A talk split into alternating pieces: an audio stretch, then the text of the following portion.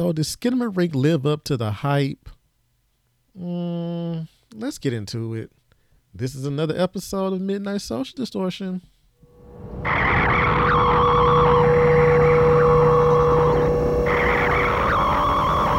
Attention.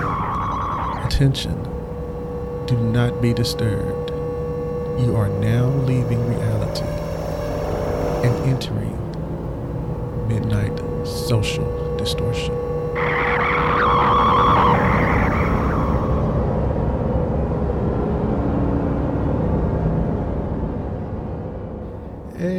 Everybody, this is Mark again with another episode of Midnight Social Distortion. Um, this is the second episode I promised you this week. I wanted to go ahead and get this out the way because while the movie was still fresh in my mind and I didn't have to go do another rewatch, you might say that's being very lazy, but for me, it's very uh, I don't know, uh, not time consuming, but it's just I could be watching something else that's on my plate because my plate runneth over with movies I need to catch up on. And on top of that, there's stuff I want to do. I want to read a little bit.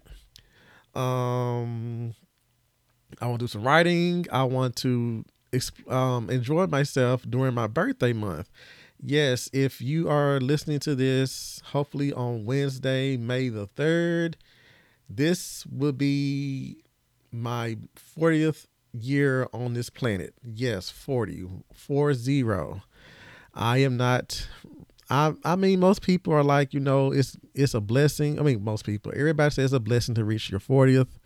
For me, it's a blessing, but it's like I feel like I haven't accomplished a lot that I would love to have had before the age of 40.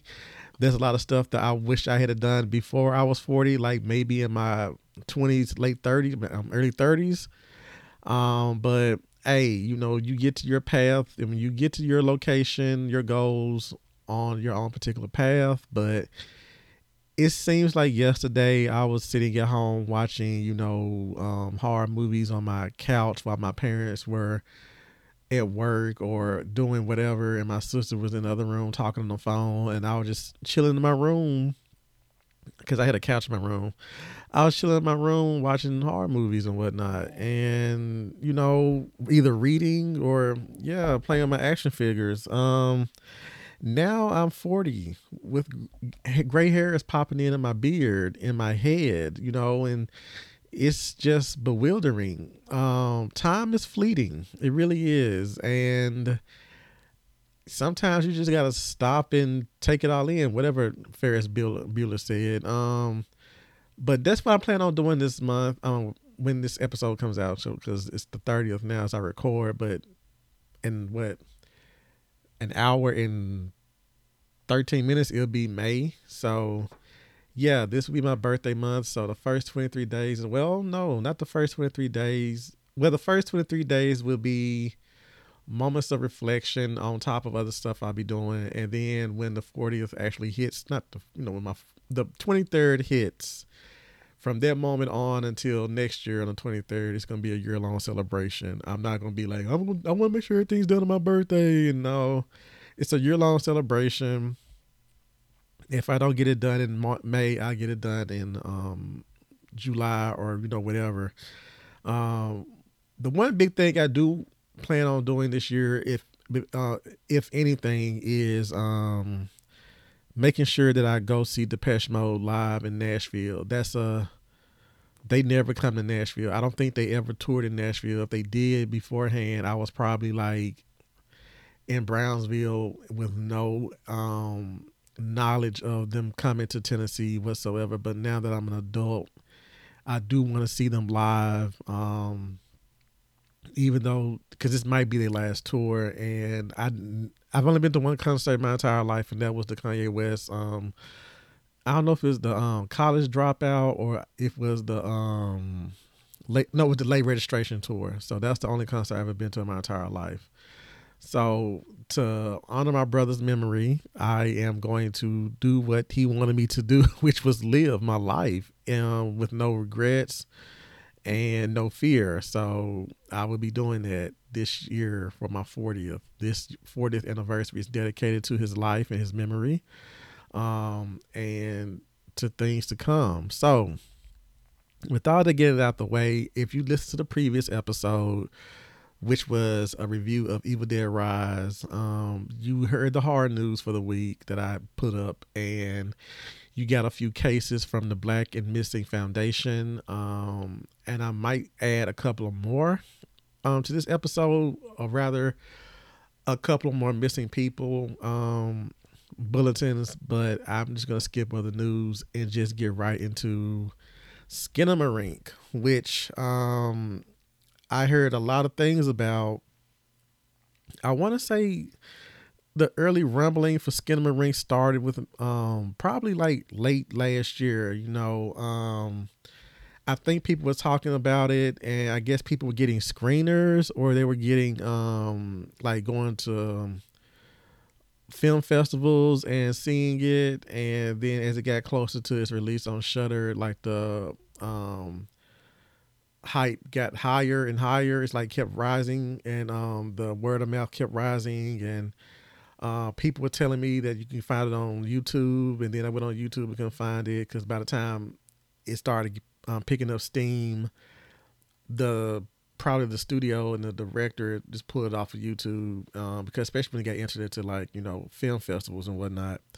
Uh, one of the film festivals was um, the Fantasia Film Festival in Montreal back in July of last year. Um, and you know, I've you know, like I said, I've heard things about it, but it was like it wasn't until it got to um the premiere. there was getting ready to premiere on Shudder when it was like a lot of the, the acclaim started to get to a very rousing level. Um, I remember the night it premiered. That was the night my brother had his accident. So this is another movie that kind of pushed off because of all the shit surrounding it, dealing with my brother.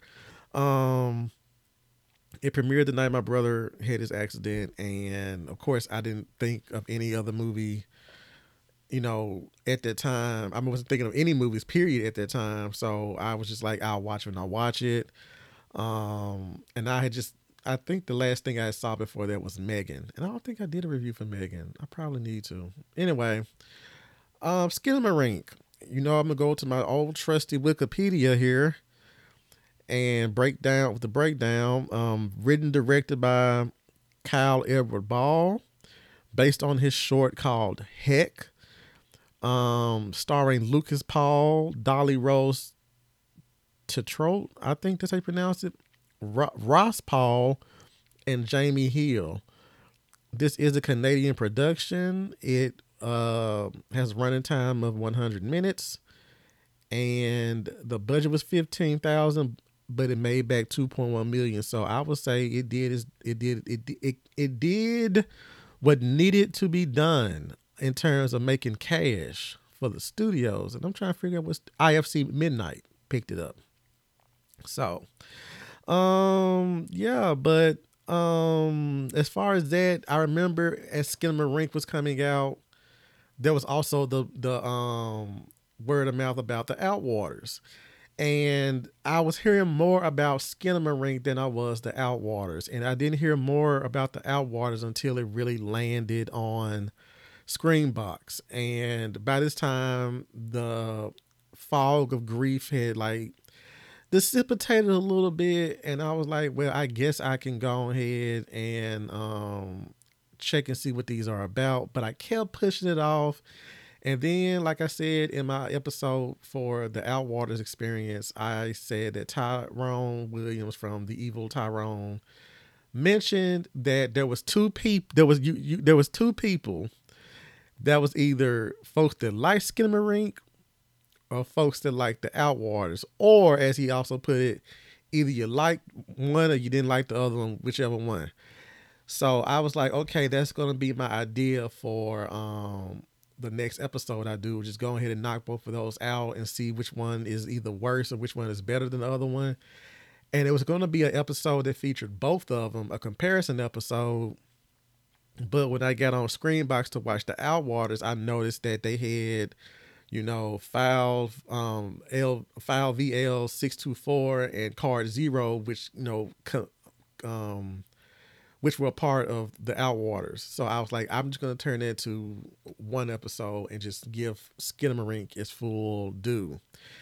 Now, I did watch all four movies in one night. You know, the Outwaters is two offshoots and Skinamarink. And I felt like maybe it was the atmosphere of being about three o'clock in the morning, you know, the witching hour when shit just is, can anything can happen. But I felt more um I don't want to say scared, but I was more chilled by Skinamarink than I was the Outwaters. Uh, I felt like Skinamarink did a whole lot more. Um, to I could let's just say like this, I could follow it a whole lot better than I could the Outwaters, even though both of them have big patches of nothing happening. And you're trying to guess what's going on and that can get old real quickly especially if there's no dialogue. But the one thing about film that i learned when i was in um, college is that the better the, the film that takes risk and experiments with like genre and you know camera angles and movie um you know atmosphere and tension are the ones that tend to stick out the most, even if they're good or bad, you know. So, um, and I felt like Skinamarink stuck out way better than the Outwaters did, um, only because the Outwaters gave us five characters and they built those characters up, and then once the shit hits the fan, all that characterization and character building went out the window and there was not any payoff for it. Um, because you get knocked down to like one because only one person had a camera and you were beholden to everything that that one person was seeing and doing. So if anything happened, like I said, when shit hit the fan on the Outwaters, you were only like keeping up with one character. You did not. You kind of got an you got an idea what happened to the other four, or the other three. Excuse me, wasn't five. The other um, three and you kind of you know was at you know the mercy of whatever the main character Robbie was seeing. And it was a situation like I said the, at that episode where everybody around the main character were more interesting and had more interesting things going on about them than he did. And that was you know a big takeaway. Now as far as characterization and Skinamarink it would kind of be like pulling long in the tooth to say there was characterization in Skinamarink because there's not any. However, the situation at hand in front of you, two kids waking up in the middle of the night, realizing that their dad is gone and that all the windows and doors have disappeared. To me, that's enough to figure out like how they're gonna get out of the situation. And um that's a concept I'm pretty sure it's been done before. If not, then kudos to uh um David uh, Mr. Ball here. What's his name? Kyle Edward Ball. Kudos to him for taking something and making it like, you know, surreal and very nightmare fuel. Um, but yeah. Um, so let's just read what uh, Wikipedia has for the plot. Um, in 1995, four year old Kevin injures himself in what his six year old sister Kaylee says is a sleepwalking episode. Kevin is then taken to a hospital and brought back home. The father calls someone and tells him that the hospital did not need to give stitches and he only hit his head. Sometime later, the two siblings wake up in the middle of the night to find that their father has seemingly disappeared and that the windows, doors, and other objects in their house are gradually vanishing as well. Now, all of this uh, is seen through like shadows. You know, you you never get a full glimpse of the kids' faces, and I think that was either a creative move by itself or a creative move and the um maybe they didn't want to do like child labor laws or whatnot. You know, I don't know. It might be a combination of both, but it seemed like it was a creative choice because you did not know how anybody in this movie looked, not even the parents. So I think it was a creative choice.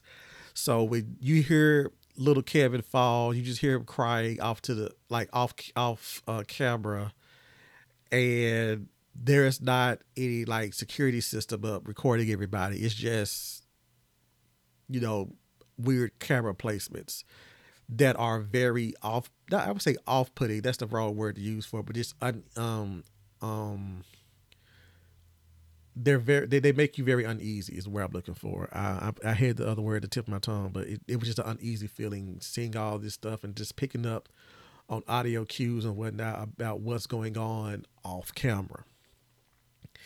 Kevin suggests they sleep downstairs where they watch cartoons on the television. They awaken to find the house still dark. They hear an unexplained thumping noise and find a chair standing upside down on the ceiling Kevin asks Kaylee where she thinks their father is, to which she replies that she does not know. Kevin then suggests that maybe he went with mom, to which Kaylee replies, I don't want to talk about mom. Now, there was a lot of um, stuff that you just really had to pay close attention to, like a nightlight being on, picked um, video of toys on the floor, mainly Legos, like at the door or whatnot. And I kind of thought that maybe the Legos were put there to trap somebody because if anybody who has had Legos as a kid or even as an adult who have kids that have Legos know when you step on the motherfuckers, I mean, you go down. I don't, if you, especially if you're barefoot. But if you got shoes on or something, you might not. Of course, you don't injure yourself, but you might slip on them, you know. So I thought that's what was going on, like he was building a trap or something. But you kind of like don't get an idea of whose room is whose if Kaylee and Kevin shared a room or if he went into Kaylee's room and woke her up or whatnot. It's just, you know, you get a hallway with the light in it. And then one of the kids' room, I believe it's Kevin, has a night light in it. But mostly everything is shrouded in darkness except for the living room TV, which is playing uh I want to say, um, what's it called? You know, like those, um, not you know, like free commons, um, cartoons that it's not really have any um copyright on them. It's just like playing over and over again. I think they're playing on VHSs and stuff.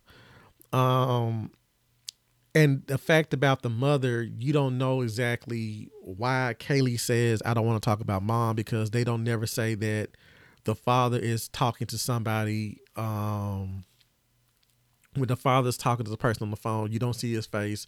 You just hear his voice. It's kind of muffled but you can make out that he's talking about kevin in the stitches but you don't know if he's talking to the kid's mother or not. You just know he's talking to somebody. One will assume that he was talking to the kid's mother because who else would you be calling at the middle of the night to tell them about the kids and whatnot? But for kayla to be like i don't want to talk about mom makes it seem like either the mom is not in the picture anymore or she is possibly dead. So I don't know. It's still a mystery to me as I'm reading this, even though this is the Wikipedia um, official account of what of events in the movie. So um, Kevin shows Kaylee that the toilet in the downstairs bathroom has disappeared. Kaylee accompanies, accompanies Kevin to the upstairs bathroom. She sees a doll on the bedroom ceiling, and Kevin returns to tell her that he is too frightened to use the toilet. They decide to take two buckets in the downstairs bathroom. A mysterious voice calls to Kaylee from the darkness, telling her to come upstairs. Now, that was when I first got my first, you know, like chill down my spine. Um, because if you've been a kid and you've been in the room, maybe half sleep, and you hear that deep voice or something like that, you know that either you're half sleep or you really think there's a fucking monster or something in your closet or in your house, period. So I've experienced that before, hearing a dark, a deep voice calling for me or something like that. And, you know, probably was actually sleep. Um, but so Kaylee heads upstairs while Kevin remains downstairs. In a bedroom, she sees their father who tells her to look under the bed. She does so, but does not see anything. She then sees their mother sitting on the opposite side of the bed. Her mother tells Kaylee that they love her and Kevin and instructs her to close her eyes before vanishing. She then looks at the pitch black open closet and hears her mother say, There's someone here. From the closet, she hears her mother calling out her name as well as moans of pain and breaking of bones. Kaylee returns downstairs and Kevin asks her what happened, only for her to respond with asking Kevin to help move the couch. Kaylee and Kevin then push the couch to block off the hallway from which the voice was calling to her. Kevin falls asleep and the voice calls to Kaylee again. When Kevin wakes up, he calls out for her twice, but she does not reply. Lego bricks and VHS tapes and other toys and objects are suspended against a wall.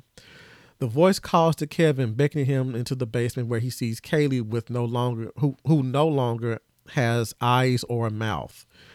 After he returns upstairs, Kevin hears the mysterious voice calling to him again, telling him that it wants to play as some of the ki- as some of the toys in the house begin to disappear. A drawer opens in the kitchen and Kevin complies with the voice's command that he insert a knife into one of his eyes. Kevin picks up a telephone and calls 911. He whispers to the operator that he was cut with a knife and that he feels sick. The operator tells him to stay on the line and that adults will be on their way to help. The operator then asks why he is whispering if there's someone else in the room with him and where he is in the house. Kevin says that he is downstairs and that the doors have disappeared before dropping the phone. The phone turns into a chatter phone, telephone toy, and the voice call, claims responsibility for doing it. So telling Kevin that it can do anything. It says that Kaylee did not do as it told her. She said that she wanted her parents, so it took away her mouth. It tells Kevin to come upstairs and he obeys. Holding a flashlight, he finds himself on the ceiling. He walks into a bedroom, which becomes a void. 572 days later, a pile of toys sit in a seemingly endless hallway and is p- pulled back into the home.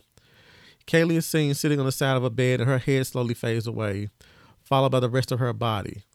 Photos of what appear to be Kevin and Kaylee's family are shown, except their faces are either missing or distorted. Kevin cries out as blood splatters on the floor, then disappears and spatters repeatedly. And Kaylee cries out to her mother. Kevin asks if he can watch something happy. A door opens in the darkness, and later an, indis- an indistinct face. The face tell, tells Kevin to go to sleep. Kevin asks for his name and is met with silence. So that was Skinamarink. And even though reading all of that, it still does not make any sense to me.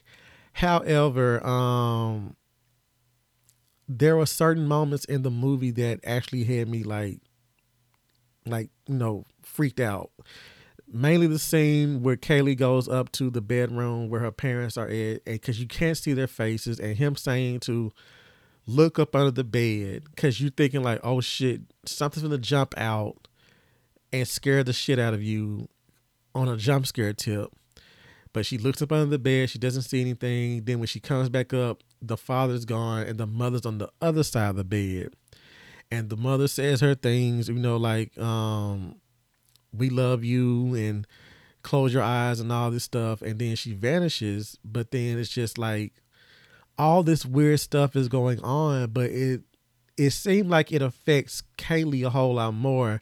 And I think that's because she's six and has more of a sense of like when things are like askew, which is why she asked Kevin to help her move the couch against the um, hallway because the cat the hallway with the couch blocking the hallway, whatever um, she thinks is coming after them cannot come unless it jumps over the couch, which you know would alert them to you know move.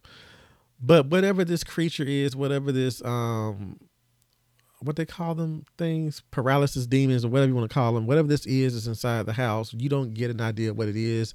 And it's up to the viewer's discretion to fill in the void of what is actually inside the house. You can sit there and think of anything that pops to your mind, but you just don't get what you don't get any answers. And that could be equally frightening and frustrating. Um, especially if you're sitting for an uh let me see, hundred minutes, that's what an hour and 40 minutes and there's nothing happening. And so um no, it's an hour and 30 minutes, excuse me. So there's nothing happening in big spurts of time, and when something actually happens, it's like if you blink, you might miss something. That's how quick it is. And yeah, I it it I will be honest, it un, it um unsettled um, me a lot in some aspects, especially when the creature or the voice um demanded that Kevin puts the knife in his eye. And after telling him that, you know, I don't know if he told him before then or afterwards. No, he didn't. Um, but knowing that Kaylee followed the instructions all the way till, you know, she was like, I want my mom and dad. And then you just didn't see her no more. It was all about Kevin. And so you know that this thing meant business.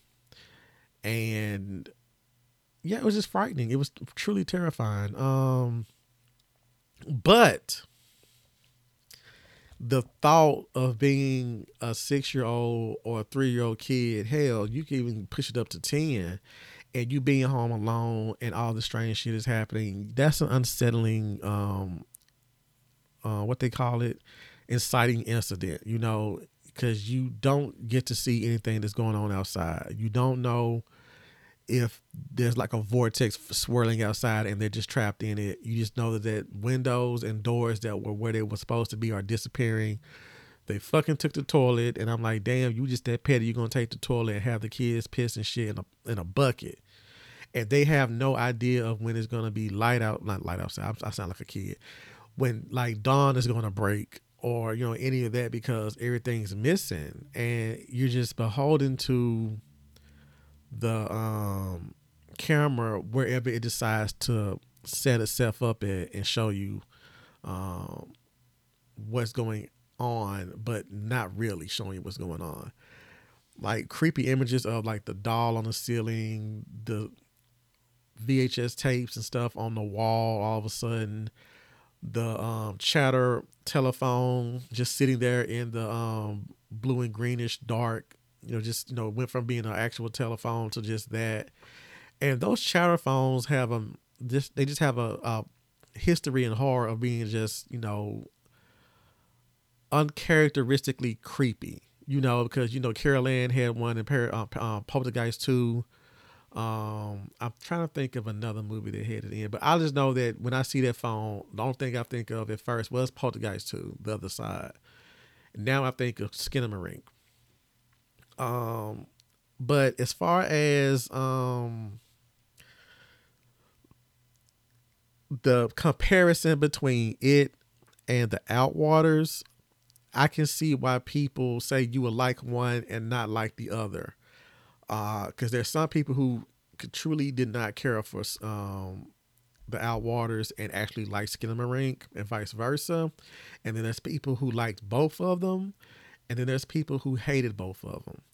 Um, I think I touched on this in the Outwaters episode. I feel like both movies are victims to overhype because you get this word of mouth from all the top critics and whatnot, top horror critics and you know film um, people, not film people, but film critics in general and whatnot. And you like, okay, this is one to look out for. And then the whole word of mouth thing, um, where people was looking for it on TikTok and um, Twitter and Instagram, not Instagram, but um, YouTube. And, you know, just trying to figure out the lore of what's going on. Like this, we love a good uh, success story when it comes to a found footage horror movie or a good horror film that like has a lot of buzz outside of those film festivals. You know, I'm thinking back to when the Blair Witch Project came out in 1999 and how um, everybody was just all Blair Witch fever. It was everywhere. And I feel like it's something the Blair Witch Project came out today, it probably would still get a lot of accolades and a lot of praise and maybe critical buzz amongst you know horror fans and whatnot but i don't think it would be as hyped as it was back in 1999 um because you didn't have the internet. You had the internet but you did not have um dsl or fiber or anything like that. You were at the behest of whatever dial-up speed you had and so you weren't um what's the word I'm looking for? You you weren't hammered with like promotional material or you know social media and all this stuff. It was just chat rooms and the commercials on you know network television and then like I think they did a couple of sci-fi channel specials on it that helped expand the um mythology. Then they did something for Showtime. And you know, um, it was just like, oh my god, when this movie finally gets to VHS, I cannot wait to see it.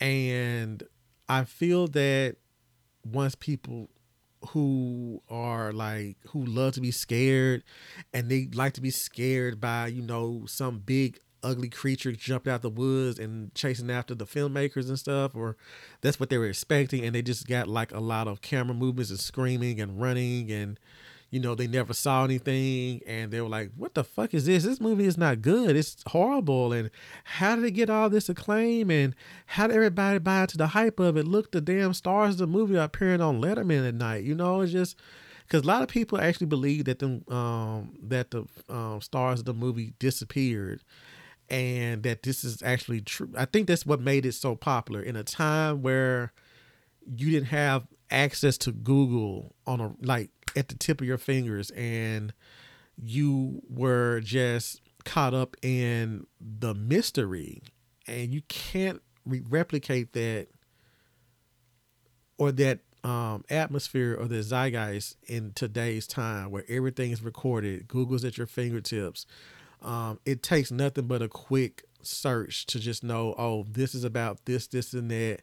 And you know, you can look up a missing person case. You can sit there and find files about or news stories about something happening in whatever town a found footage film is found in. You can't do that type of promotion with uh, um like the Blair Witch did. And I know people try to mimic that at times, but it's hard to do when found footage is now um popular subgenre of horror. Um, but with Skin of a Skinamarink and its story of, you know, it was like a YouTube video, maybe some type of um, like you know, from what I saw on um, Wikipedia again, they said that um, the director um, Kyle Edward Ball, what he did was he, you know, did Heck, which was a short film he did in 2020, he ran a YouTube channel and he would upload videos based on nightmares recounted by commenters. Um, and so then he uploaded the he did the he shot the film, took it to Montreal for Fantasia Fest, and you know it landed on by because of uh, because of mistake it leaked online and it landed on TikTok and Reddit um, YouTube and stuff like that. And so people were like, you know, oh shit, this is this is something fresh, this is something new. But you know, you have those people who can appreciate film um how can I put it? They can appreciate when uh, experimental film. Um because if anything, Skinamarink is at best an experiment experimental film that is not um that throws all the tropes out the window. It's just it makes the audience work for the scare. And you know can, you make out a face in that in that void in that room? Can you make out uh, what the creature looks like? You know the person next to you is probably imagining a totally different creature than what you're imagining when you're sitting in the theater watching it. And then you have to factor in the fact that when you go to these film festivals and they have like these great sound systems. I don't know. I haven't been to one yet. But i'm assuming that you go into like a major film festival that they will have like the best sound to uh you know complement the movie because you know sound is a big part of watching film you know for some people so when you have like a booming voice coming in in a darkened theater with no distractions, no cell phones, no t- TV um, or clocks flickering, or you know somebody walking in out the bathroom, walking in out another room, you're just it's just you, a few hundred people in the theater, and the screen, and then the the, the, the Dolby or whatever and that can enhance the scares because the one of the things about the Blair Witch Project when I first saw it was I watched it on VHS, and I set the ambiance to the point where everything in the living room was black. Uh, all the lights were off. The kitchen light was off, which we usually used um left on as a night light for us to see through the hallways and stuff at our house.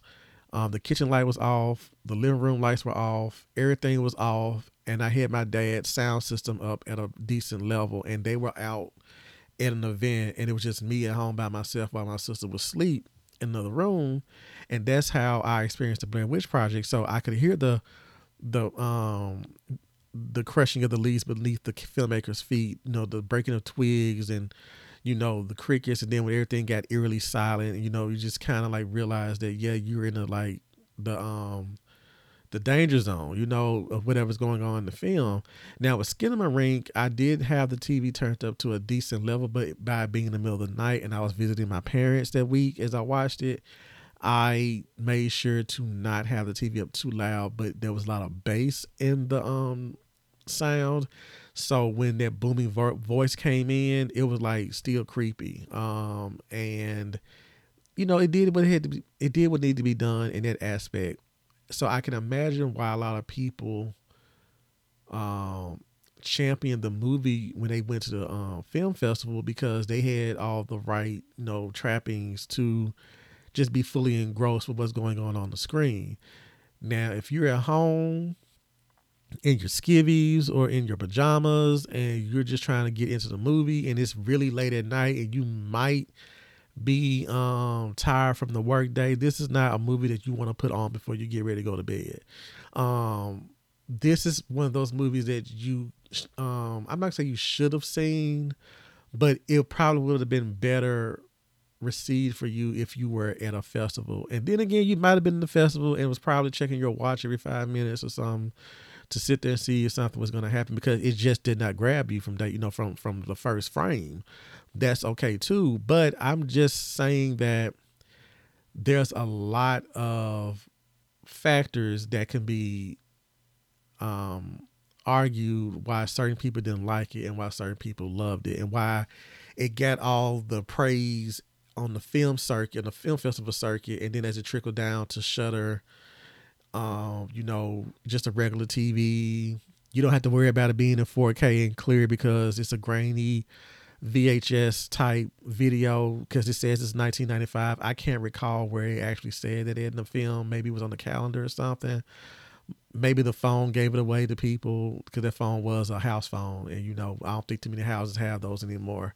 Um, so but once you get past all of that, you know, um, like I said, the TV, um, you, you got you got the fuzzy um, VHS feel of it, and then you're on your 4K TV, maybe sitting on your couch at home with the lights out, and your phone is there. You know, you can pick up your phone. You're in your privacy of your home. You can pick up your phone and look at it, and then might get interested in the drama that's going on on Instagram or on the on the blogs, as they say or on Facebook or on Twitter, and then you look up and you probably miss a key factor of what was going on in the movie, and then you kind of completely lost. It is easy to do that with this movie. Um, I made sure to put my phone down while I was watching it. I didn't, you know, play any mobile games because I knew that I had to. It was going to be one of those movies that you had to pay close attention to, and I think that's with any found footage film. Um, you can't just put it on and um, have it on like in the background as you do other shit. If you're going to go into a found footage film or a film of this caliber, um, you need to give it your full attention. And I can understand if some people were not willing to do that. Um, like you know, there's some people who want the. I'm not gonna say like it's some people who want the movie to explain everything to them because there is there there is there there is um there are people like that. However, I do know a lot of my friends and um, colleagues and stuff. It just the movie just didn't um, pop for them, and I can understand one hundred percent why. And I feel like the reason it only pop for me because I just have that fear of waking up and then shit just being weird because I always wake up middle of the night and I can just feel like you know that witching hour um the power of the witching hour just fucking with you in the middle of the night. You know, whether it's you can hear something outside your window or whether you think you hear something crawling in your room, or whether you sit there and you think that you hear um, voices, even though it could be your neighbors. Not nine times out of ten it's your neighbors, but the fact that you can hear them that clearly is kind of unsettling because then you're like, if they can, if you can hear them, they can hear you, and so um, all this stuff factoring into it. Um, but yeah, I thoroughly enjoyed the movie. Um, I can see where the hype comes from, but I can also see where the hype wears off. Because like I was, I was a few minutes ago trying to get to the point. You get to if when you're in the um, film festival circuit and you get all these people giving it acclaim, and then you get down to Shudder streaming service, and you're at home, and I can see if people were like, "This got a lot of buzz." this was blowing up on Dread Central and Bloody Disgusting and all of the hard Twitter. Like this is what everybody's talking about right now.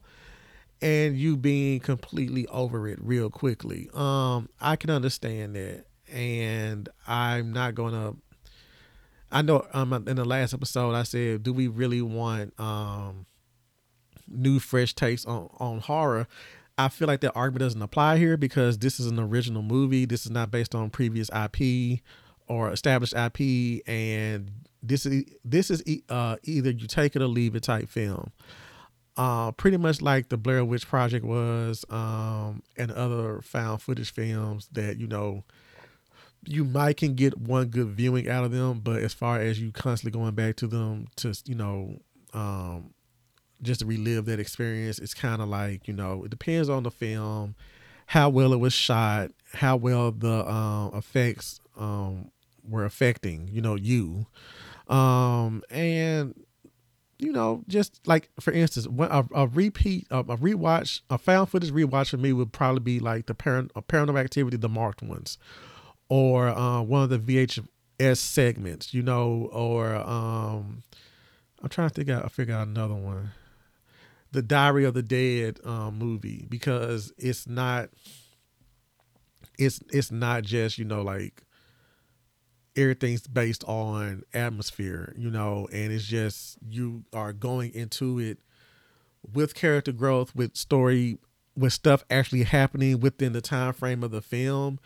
And there's not a big bunch of nothing happening between certain aspects, like things disappearing at the blink of an eye, or um, a creature scuttering somewhere, and the only thing you can make out is part of his body, or just um, flash cuts and stuff like that um, yeah, it it. I mean, there's a few movies for me that are rewatch. A few found footage horror movies for me that are rewatchable. Maybe the Taking of Deborah Logan is one good one. Um, you know, stuff where stuff actually happens in them, con- um, consistently, consistently happening. And I, you know, like I said, if I had to tell you to watch one or the other, I would tell you to watch Skinamarink, just to say that you saw it just to mark it off your list of movies to see this year. Uh, so you can have a full grasp of like, okay, you know, I can comment on this movie because I saw it. Um, I would say watch the Outwaters um, when you have time to just sit there and be like, well, that was a fucked up experience. I would also advise that you don't drink or smoke or do any type of drugs while you're watching the Outwaters or even skin them a Skinamarink because you don't want to just like you know really go on a bad trip. So I just suggest you you know go into it with a clear head. Although you might reach for some of that shit in mid middle of the movie, but you know just be like just remain strong and just get through it with a clear head. And then I guess come back to it with some um with a shot of whiskey or Cosmo a mimosa or whatever you want to take with you and maybe some gummies or some edibles or some weed whatever one that you whatever you your um heart desires but that is my review of Skinamarink. Um, I can't think of anything else to say about it because, like I said, you don't have character development. Um, you just know that weird shit is happening to these two kids, and you have no idea as to where it came from, why it's there, why is it um, taking away windows and doors and um, you don't know if there's an outside force, if it's a haunted spirit, a haunted spirit, if it's a spirit haunting the house.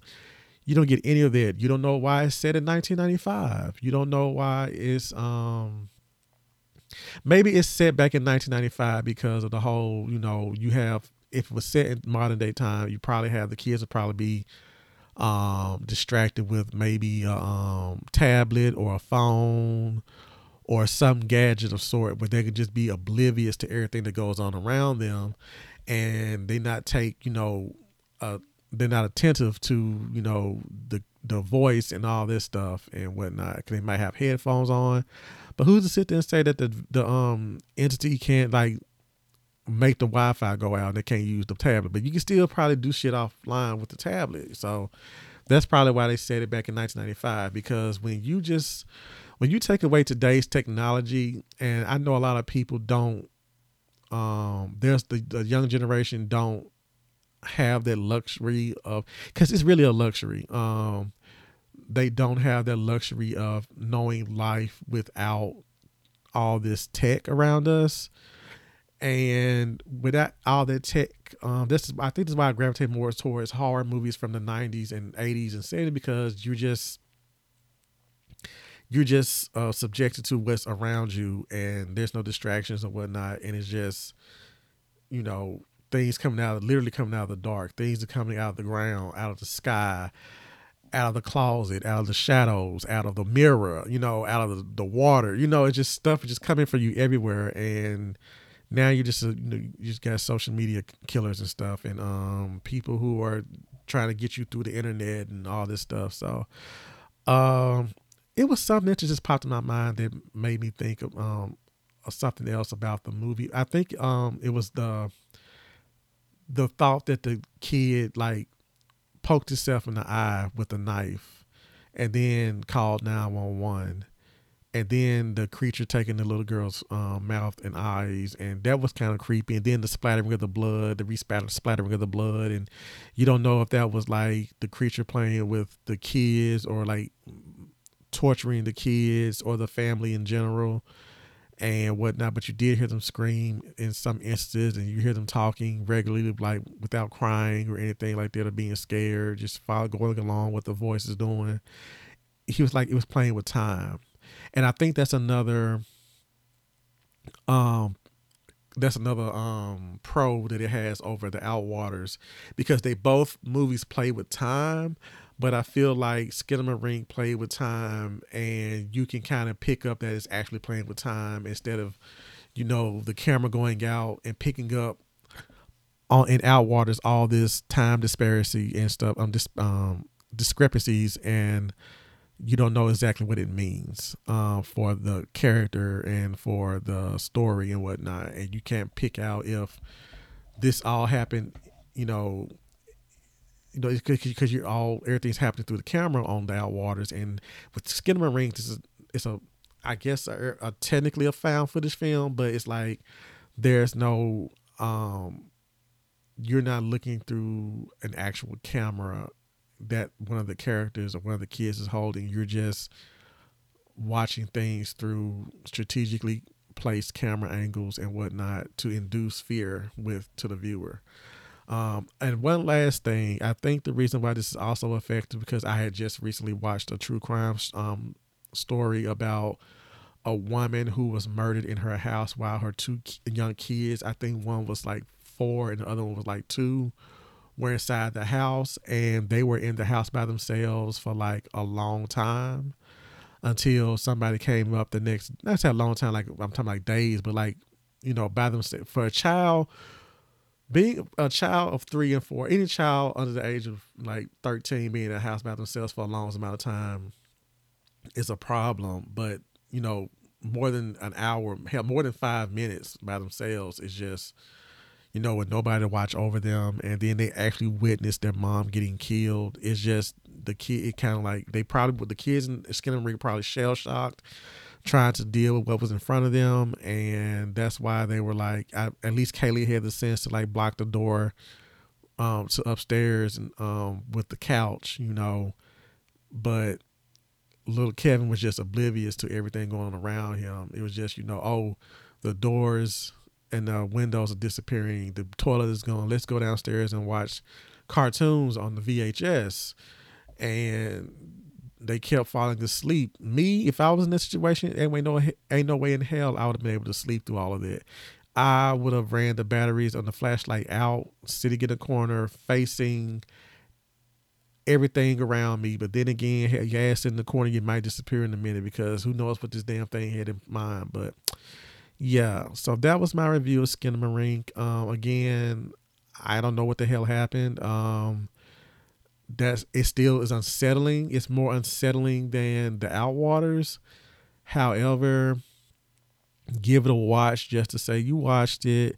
Go watch the Outwaters to say that you watched it and then you know also watch the Outwaters um, on Card Zero and File VL six two four just to say you watch these movies when you get to the end of your year list and be like you know maybe it don't fall, maybe it don't rest on your list. We do have um we haven't got to the middle of the year yet, so we haven't um gotten other movies like you know um what they announced at CinemaCon, Insidious Five and um what else is supposed to be coming out this year? See, my mind's blank. But you know, we got a lot of extra hard shit coming out this year, and maybe some stuff that you heard through the circuits, the um, film festival circuits is going on now, might premiere later this year that you want to add onto your list or whatnot. But just, but I know that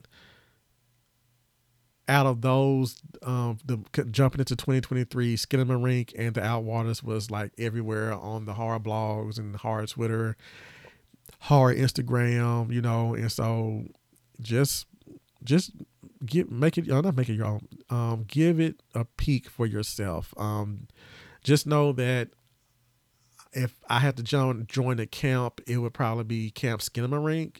If I just had to pick between the two, um, the only thing I liked about the Outwaters were the um the prequel card Zero because I felt like it had more a more cohesive story and uh, the character development actually paid off and whatnot. However, I will say that if you don't watch the Outwaters, then of course you're not gonna know what the fuck is going on with Card Zero. So you have to watch the Outwaters to enjoy Card Zero. Um, maybe you wouldn't like Card Zero. You probably would like the Outwaters. You know, like I said, whatever whatever floats your boat.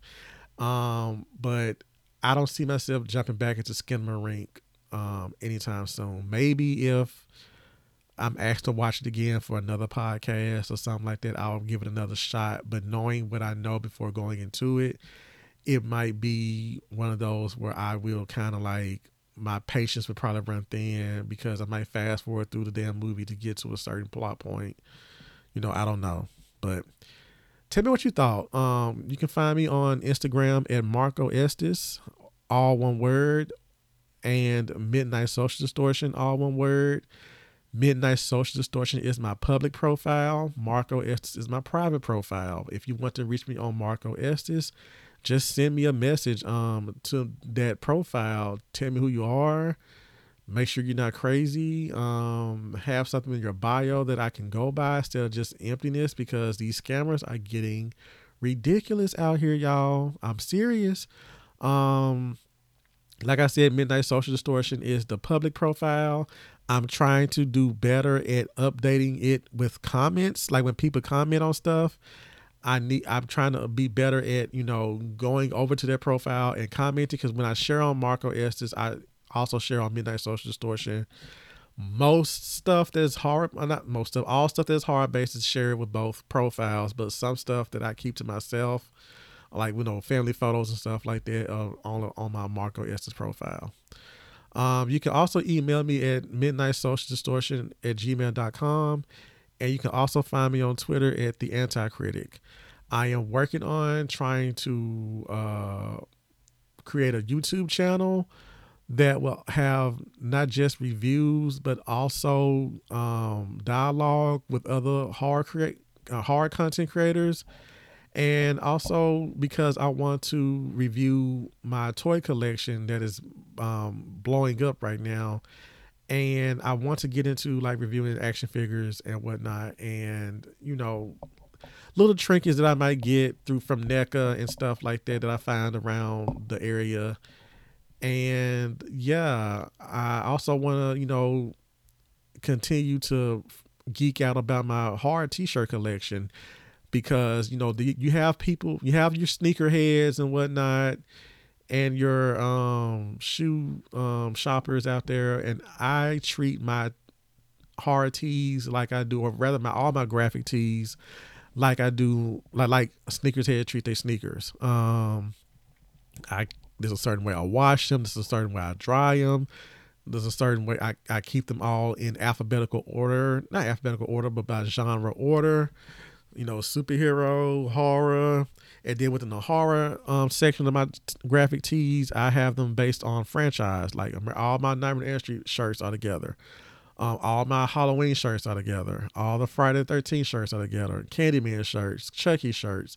All this stuff is like very meticulously placed in my closet. And yes, I have ACD on ACD, um, OCD when it comes to my hard tees, and I want to share that with the world, you know, on YouTube. So, uh, you can I'm I give out information about that, and like I said, by the time you hear this episode, um, my appearance on Rise from the Dead featuring Ashley Caldwell and Jeremy Scott will be dropping Monday, May 1st and we'll be discussing um, Dream Home from 2010.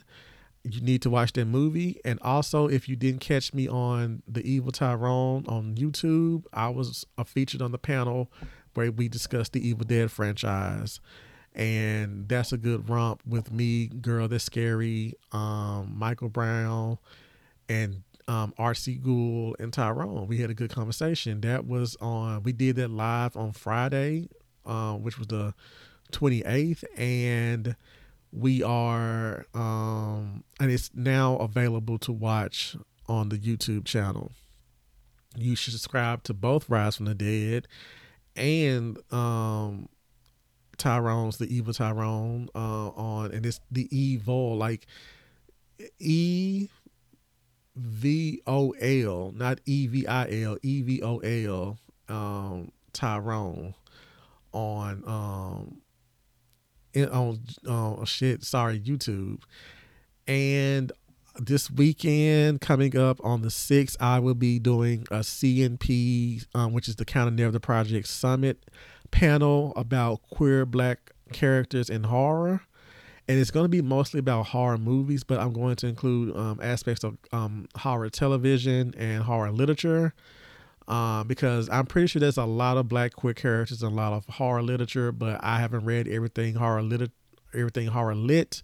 I've only read about black queer horror characters and a few books that I know, like the the Taking of Jake Livingston.